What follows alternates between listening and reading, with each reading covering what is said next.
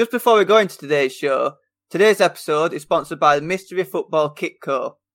So the guys over at Mystery Football Kitco have reached out to us and happily agreed to sponsor the podcast and support us as a small business ourselves. They are Leeds fans and what they are offering is a mystery football kit box. And if you're not sure what a mystery football kit box is, it's the opportunity to get your hands on a shirt you might not have got before. It's from any team, from any time, including this season as well, all over the globe.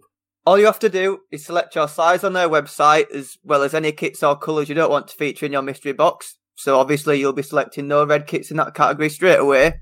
And your very own mystery shirt will arrive on your doorstep and you won't know what kit you've received until you open up.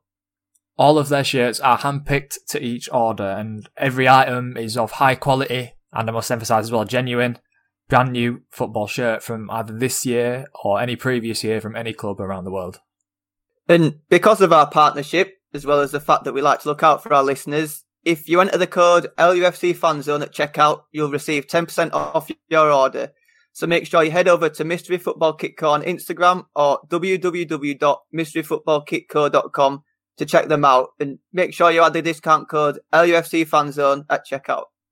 Hello and welcome to episode 2 of LUFC FanZone's Agent Talk. I'm Sam Miles. And I'm Jack Ellis. And previously on our LUFC FanZone podcast, we've been joined by a former player or manager to speak about their career at Leeds United.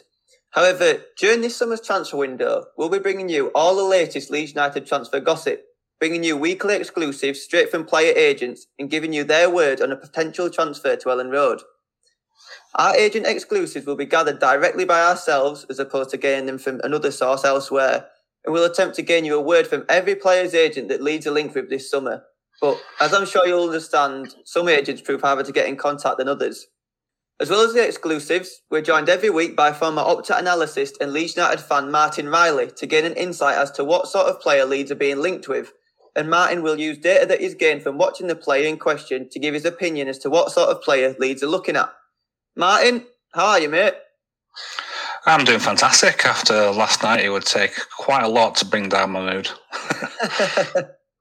so obviously last week was episode one of the show and we basically gave you a summary of the players that leeds have been linked with over the past month or so basically since the premier league season had finished and gave you comments from the players agents related to the possible transfer but in this episode and, in future weeks we'll be focusing on the weekly rumours so obviously still getting the agents exclusive and their reaction to the speculation but understandably, there may be less players mentioned in the show compared to the previous episode. However, there was someone that we mentioned on last week's show that has been made official since the show was released, which of course is Junior Firpo's arrival from Barcelona, which is exactly what our source close to the player told us on Tuesday of last week, one week before the deal was confirmed by Leeds United. He was very specific in telling us that he didn't want to be named when we were releasing this show and his quotes However, the person that we were getting them comments from and the ones that we've been releasing on social media on our Twitter and our Instagram over the past weeks wasn't his agent, but it was someone who is very close to the player. And he's even been with him in England and travelled over from Spain to Leeds with him, which shows the sort of people that we are getting in contact with to get you these quotes. Just reiterating what he told us, and he said that the move to Leeds would cost 15 million euros, which is something that has been released and confirmed by Barcelona. And of course, it would be a straight purchase option as opposed to a loan, which was going round the reports during the time of when he was giving that information. Of course, again, that proved to be spot on. And he also told us on the Tuesday before Junior signed for Leeds that the transfer had been confirmed within the week, which again was spot on because Leeds did confirm that transfer exactly a week after he gave us that information. And that Leeds and Barcelona had been negotiating the deal for, if not weeks, months which shows that Leeds are doing well to keep the negotiations under wraps because the information didn't get leaked and didn't get told to us before the deal was basically confirmed and just needed the last signature on the dotted line from Firpo to actually be in Leeds to confirm it. But now Junior has been confirmed, Martin. What more can you tell us about the player that Leeds have signed? Because obviously you touched on him last week, but now it's official. What more can you add to what you told us last week? Well, Sam, uh, Junior is an attacking fullback by nature. He likes to run with the ball at his feet, and he is very good at it. He has elite physical attributes, mainly for his pace, but he's quite strong too. Going forward, I notice he likes to run, put runs in behind the defence. And his timing is good, so he isn't often caught offside, which is something we quite often did see from Alioski. Um, his defensive positioning could do some work, but his attacking strengths outweigh any de- defensive deficiencies, in my opinion. Lastly, one thing I've noticed, which could be a real weapon for us, are his lower crosses. He's very dangerous when he gets to the byline and puts in a low hard cross. It seems to put them into good areas with the right amount of pace on the ball, and that's the kind of delivery which we don't really have anyone to, to, to do. Um, Jack like Jack Harrison likes to cross them in a pretty standard winger in in the air. Sometimes he, he does get to the byline and put them in, but it's not something which we have players who can do it. Raphinha can do it on occasion, but he more likes to attack and pass rather than cross. So yeah, it sounds like it's going to be a good signing for us. Yeah, and in my opinion as well, I feel that it's great that Leeds have found a left back so early in the transfer window because for me, even if Gianni Alioski would have stayed at Leeds, which we'll touch on it in a second, Leeds did need a left back, and it was for me it was a priority that a left back needed to come to the club. But how important do you think that's been for you, Jack? Because Leeds did need, like I mentioned, a top quality left back, and to get that so early in the window is, for me, one of the best bits of business that we could have done so early in this transfer window. Well, yeah, it goes without saying that the earlier you do a transfer, the more time you have to settle into the club, the surroundings, and the style of play. And I think that's more important with Bielsa than probably any other manager in the league. Um, you know, Junior's from what I've seen of him, limited clips, he, he, looks fantastic. He's attacking, and I think that suits right into Bielsa's plans. Um, obviously, sad to see Alioski go. Um, fantastic servant to the club, uh, and I wish him well wherever he goes. But I think now, you know, I think I'd be right in saying that Firpo's a step up um, in quality and an experience for what he's experienced at Barcelona. Having Champions League football under his belt is a great addition to any Leeds United side. So, um, yeah, looking forward to seeing him play. Yeah, and of course it was one left back in with Firpo and one sort of left back out for Leeds. And I say that because, of course, Gianni started as a winger at Leeds, but Bielsa moulded him into a left back over the past couple of seasons. And it's now been confirmed that Gianni will be departing Leeds after failing to sign a new contract, which I always thought was going to be the case ever since the rumours began linking him with a move away at the free transfer in January. But it has now been confirmed. And I've been in contact with Alioski's agent about where he might be going to next, but he did refuse to comment on that. But in the Turkish media, they seem pretty convinced that he will be going to a Turkish Super League club next year. But even they're not sure at this stage what club because there have been quite a few different ones linked. And even in the last couple of days, Roma have even have joined the list of clubs that are wanting Alioski. But how what do you think about Alioski's departure from Leeds, Jack? Both as a player and as well his off-field antics, which of course were one of the highlights to some of the media clips at Leeds, shall we say? Yeah, I think Alioski's uh, one of them people who's a, who's a big personality around the changing room. Uh, I don't feel like you have to be in the changing room to really know that. Um, yeah, I think you know, like I said before, wherever he goes, I would like wish him the best of luck. Um, as long as he doesn't go Galatasaray, I know people's got split opinions about him going to Galatasaray, but I don't think that's really on the cards at this point. I think it's more, is it Trabzonspor, like you said, uh, I think Napoli are in the race as well, Roma and Milan more recently, uh, a few Italian teams. So, yeah, wherever he goes, he'll, uh, he'll always have a place in Leeds fans' heart, no doubt. You know, being one of them players who took him, who took us up back to the Premier League, he'll, he'll be a legend for forever, and um, he'll never have to buy a pint in Leeds. and as more of an analytical point of view, Martin, what do you think that Leeds will be missing now that Gianni has left? Or, or should I say, what did he offer to the side that they hope that Junior Firpo will be able to replicate at Leeds? Well, from a stats point of view, Alioski didn't have many what you'd say standout stats. He was good at a lot of things, but he was average at others. But one thing he did stand out for, um, which probably won't surprise you being in the Bielsa side, is pressures and tackles. Uh, when compared to other fullbacks in the top five leagues, he was in the 99th percentile. Um, not sure, I'm not sure if you know how percentiles work. That basically means that there is only 1% or less players who are better in that area than what Gianni was. That's with, with 19.5 pressures. And tackles, he was in the 90th percentile, so not quite as good as his pressures, but he's still very strong. And he had three tackles per 90 for that. Alioski's work rate will be difficult to re- replace. But I found out that Junior was often in the top end of Barcelona's physical tests, which means he should be able to replicate this, this output when he's more familiar with Bielsa's systems and he's got a couple of murder ball sessions behind him. Further, should be able to offer the same things going forward that Alioski did. But especially when it comes to ball carrying, he's definitely an upgrade over Alioski. He puts out more carries and progressive carries per 90 than Alioski did. And lastly, something Junior should offer is an extra aerial presence for set pieces.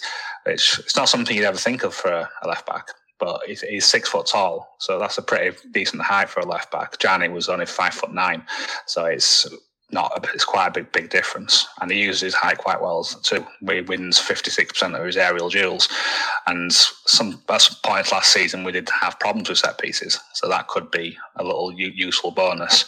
Although I'm sure that isn't something we should be him for. yeah, and just moving on from Junior Firpo and back to the weekly transfer rumours, because this week Leeds had again been strongly linked with the move for Hertha Berlin's attacking midfielder, Matheus Cunha. And because of the links, we exclusively spoke to his agent, who told us that he had already spoke with Victor Orta about the possibility of the transfer to Leeds, and that he'd met Victor just last month, but he does believe that a move to Leeds is unlikely this summer. Cunha's agent told us that I'm not sure if Leeds see Matheus as a priority. If he's not a priority, then I don't want him to go to the club. We want a club that believes in him and understands his potential. We'd rather wait a year for a club to arrive who see him as a key figure, especially after the Olympics. I do not know Leeds' financial situation, but the deal wouldn't be cheap. Between 35 and 30 million euros, I think very highly of Victor Orta and, of course, Bielsa, and we believe in Leeds' project. But in two years, Matheus will be a top, top player, and he wants to be a key figure in a team. Now, although Cunha's agent told us that he doesn't believe a move to Elland Road will happen this summer, he did tell us that he had spoke with Victor Orta, which shows that he must be some sort of interest to Leeds for that to happen. So, because of that, Martin, what sort of player is Matheus Cunha, and why is he a player that interests Leeds? Well, Matheus ticks a lot of boxes for a Bielsa attacker. He's very versatile, being more than capable of playing as a winger on both sides, attacking midfield or centre forward.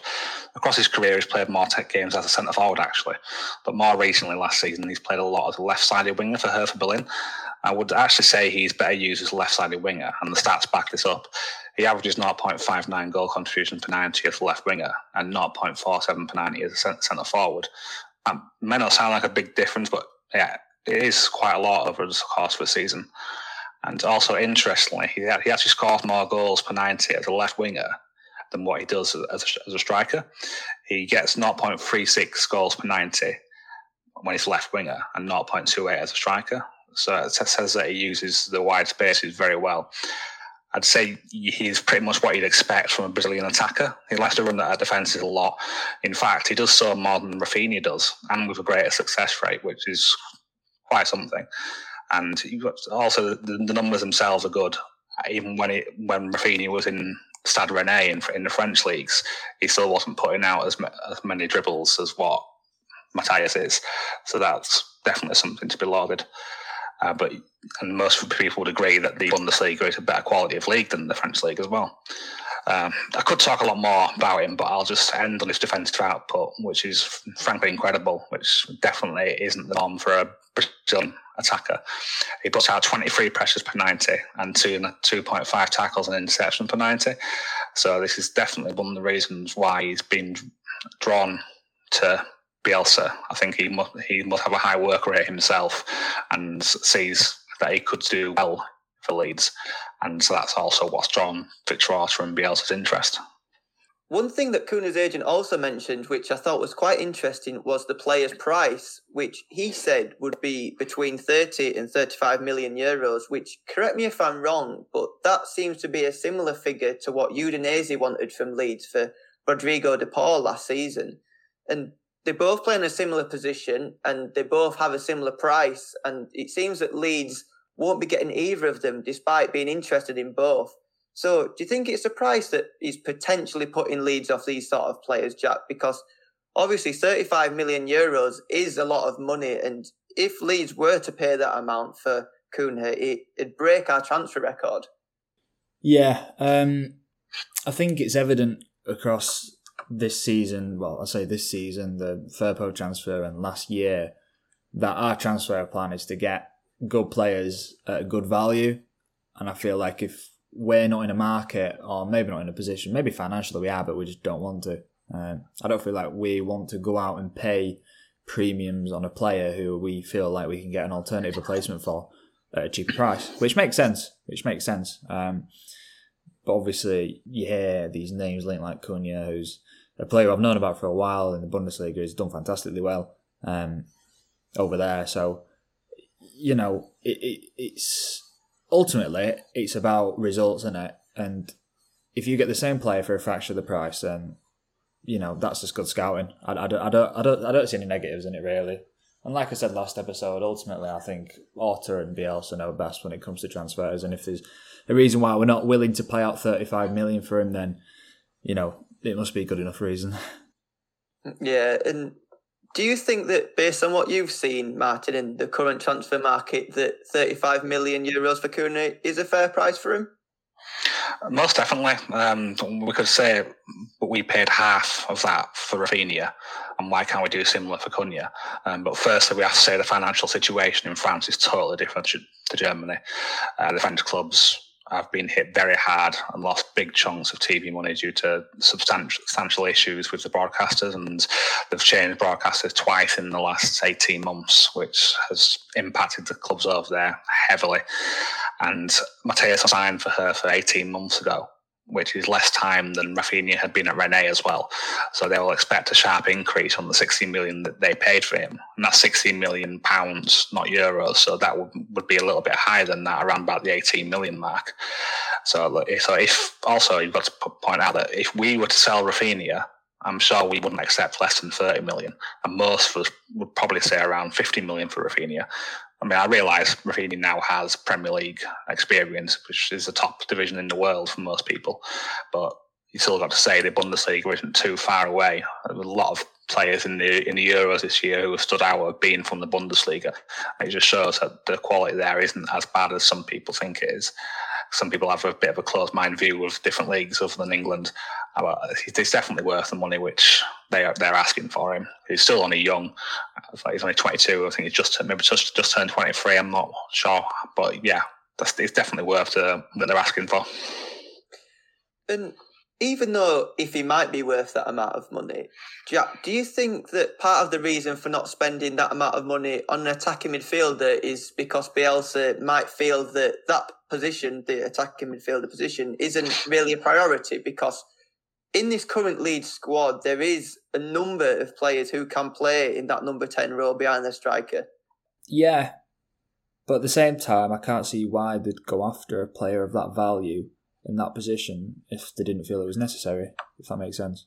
Um, like you said, I, I, I, agree with you there. I think there's a lot of players who could fill in that role and, and do it to a fantastic standard. Um, but I think don't like don't get wrong. If we sign Cunha, I'd be absolutely over the moon. I think he's a fantastic player. Um, but whether it's what we need and the money could go elsewhere, I'd I'd rather see money go elsewhere. To be fair, like I said before, we've got players who can fill in that position and uh, do a job there. So I can't see why we'd need to go out and get an attacking midfielder. If you were to ask me what position I'd get, I'd probably go for a more central midfielder. Um, not for a replacement of anyone, but I just feel like we're just lacking a little bit of squad depth there. Yeah, it's a, it's a great point. Um, we have a lot of strong options in the wide areas.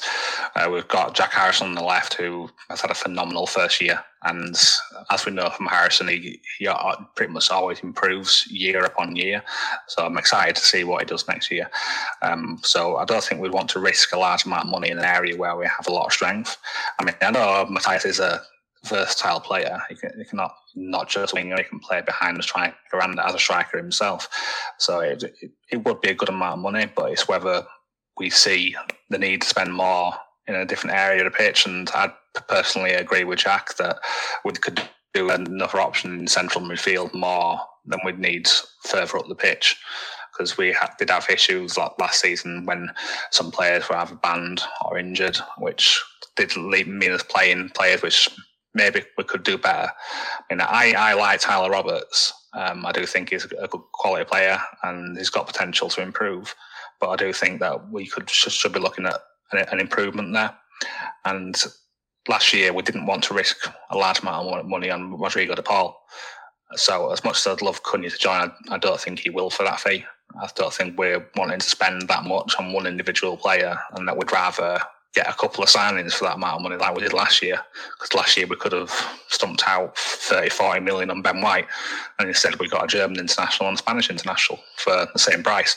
So it's definitely that we're looking more to sign quantity and quality at the same time. Like look, looking for the right options in the transfer window, which is what they keep saying all the time: is that they, they want the right player at the right price. They don't want to pay over over the odds. Staying with the first team, there's been a few other names linked and doing the rounds this week regarding a transfer to Leeds, and one of the main ones was Huddersfield's Lewis O'Brien. So, as always, we reached out to his agent, who coincidentally is former Leeds United defender Kevin Sharp, and he's also Kalvin Phillips' agent. But Kevin Sharp told us that there'd been no interest from Leeds United, although there had been some approaches from some other Premier League teams, but not Leeds. And he was suggesting that that deal was just media speculation.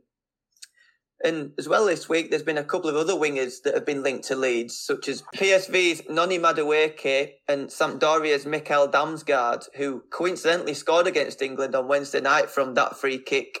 And we did manage to reach out to both their representatives. However, neither of them wanted to give us any information on that potential transfer. So we'll have to see if either of them progress over the next few weeks.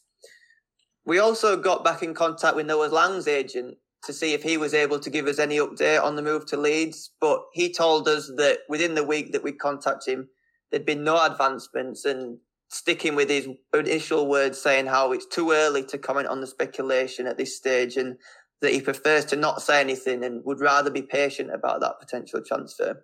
Moving on from the first team, because Leeds have finally got their man for the under 23 side.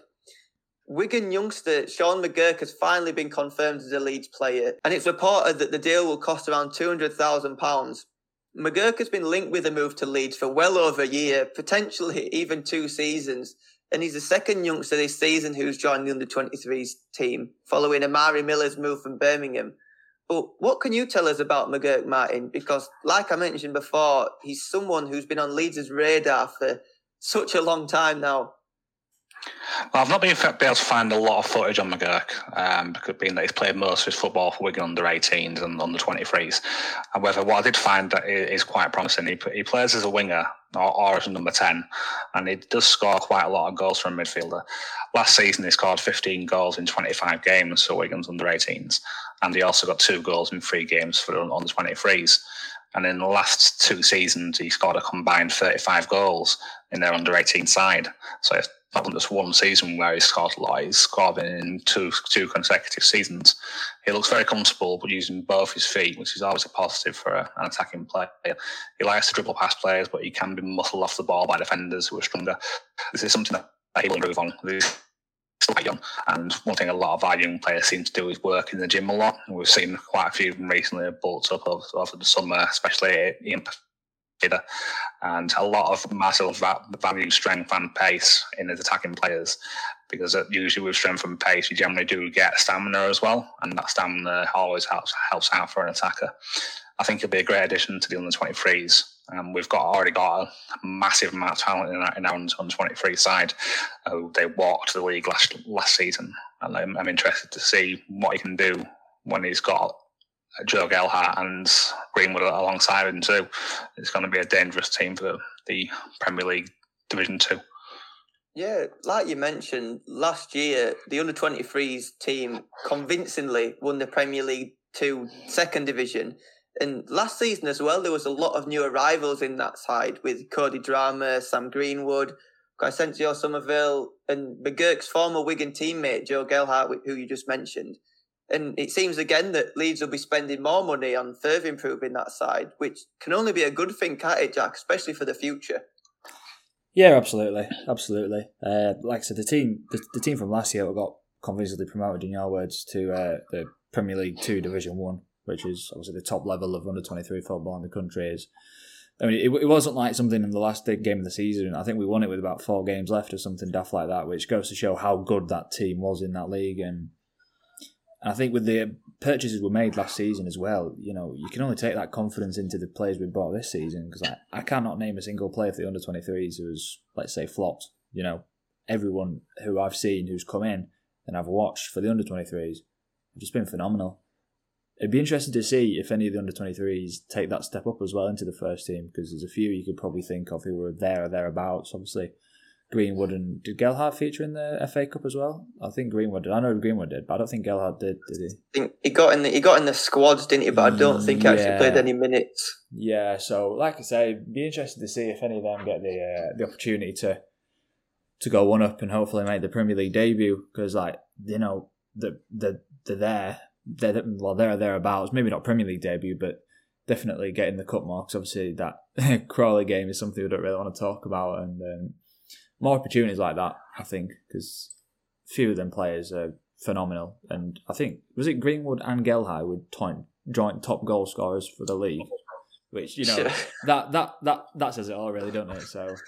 Yeah, in the words of Adam Forshaw, we ramped it.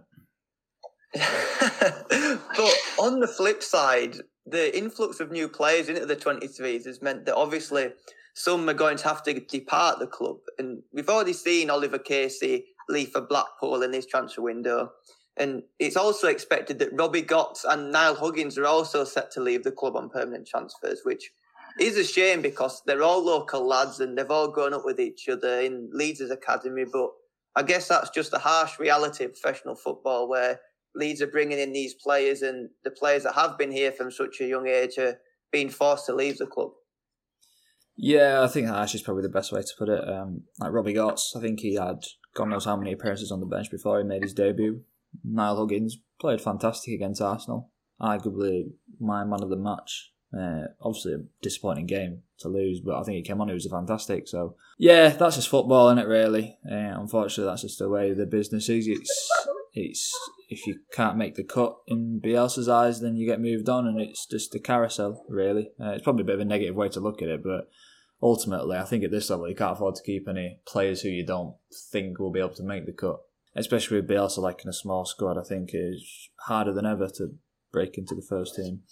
Sticking with departures from Leeds, and earlier this week we managed to get an update on Kiko Casilla's future at Leeds. And on Wednesday, his agent exclusively told us that Kiko is set to leave Leeds on loan and return to Spain, and that he wouldn't be a part for Leeds' squad for the upcoming Premier League season. His agent told us that Kiko loves the club, and I saw him really happy there in the past, but he needs to play regular football. Illan is doing very well for Leeds, which makes this not possible. So now it's time to move on. His agent also told us that at this moment in time, Kiko is in England. However, he isn't training with, with Leeds. And on either Monday or Tuesday, he'll be flying out to Spain to complete his loan move to a La Liga club, a team which is yet to be decided because he did tell us that there are a number of clubs interested in signing Kiko he has been at the club since January 2019 and he's made 56 appearances for Leeds United. But do you feel it is a perfect time now for him to move on, Martin, and return to his homeland, even if it is on loan, because he does still have two years left in his contract? So after this loan, he will still have another 12 months left on his Leeds United deal. Uh, yeah, I do think it would probably be a, a good time for Kiko to move back home to Spain. Um, he's been a bit of a decisive figure amongst the El- Elland Road fan base. There's some of our fans who are sticking by him in the same sort of manner that Bielsa has, and saying that he's served his time for the racism charge and that he should be able to continue playing for us if Leeds and Bielsa are happy with doing that. But there's also a lot of fans who say that what he did was unforgivable. Um, so it's something which I think is the right time for it to happen now. He's had had some good moments for us. I'm not going to say that. I'm not going to say that he hasn't, but he's also had a lot of bad moments. Not just the the charge for racism. He's cost us games. He's cost us points. Is yeah, that's about all I can say on on, on Casilla. To be honest, uh, it's probably his time to move on and go back to Spain. Yeah. Yeah. Do you feel the same, Jack? Yeah, yeah, I do. Um, I think obviously now Illan's playing so well, it kind of makes that move easier for Kiko in a way that there's no question to whether he starts. Um, not like there really was beforehand, but I feel like obviously now Illan's arguably one of the best young goalkeepers in the world. It's you can't see Kiko getting a, a, a chance again. I think that's basically just dead out now. So yeah, I think that makes the move easier for him. Um, like I said, I don't really want to go into the incidental side of it, but you've got to factor in both things. He's won his points, crucial saves, but at the same time, he's lost his points, like Martin obviously said. So, um, yeah, I think it's one of them things where you just part ways and just leave it at that, really. Um, I'm sure he'll move elsewhere and start to rebuild his career because I think he's still got a few years left. I believe he's early 30s, right? So he's still got a few years left for a goalkeeper. So, yeah, just part ways and then just leave it at that and we move forward. He does his own path and cross it off as something which didn't work out. Yeah, and Kiko's in explained to us that he'll be returned to Spain on a one year loan, like we mentioned, and there's a number of clubs interested in signing him. But he hasn't told us so far which club he will end up at, but he did say that he will update us. So by the time this episode has been released and is live, we would have updated you, hopefully, where Kiko will spend next year on loan. But that brings an end to episode two of LUFC Fanzone's Agent Talk. Thank you so much to Martin Riley for joining us, and we'll be back again next week with more agent exclusive based on the week's rumours, as well as expert analysis from Martin. And of course, you can follow him over on Twitter at Martin CBM Riley for all of his Leeds United analytics. And just lastly, if you think there's a player that we've missed off this week's episode, or if you see Leeds linked with a player before next week's episode, send us a DM over on our LUFC Fanzone Instagram or Twitter and we'll try and get a word from that player's agent for our next week's episode. Thanks for listening, and we'll see you again next week.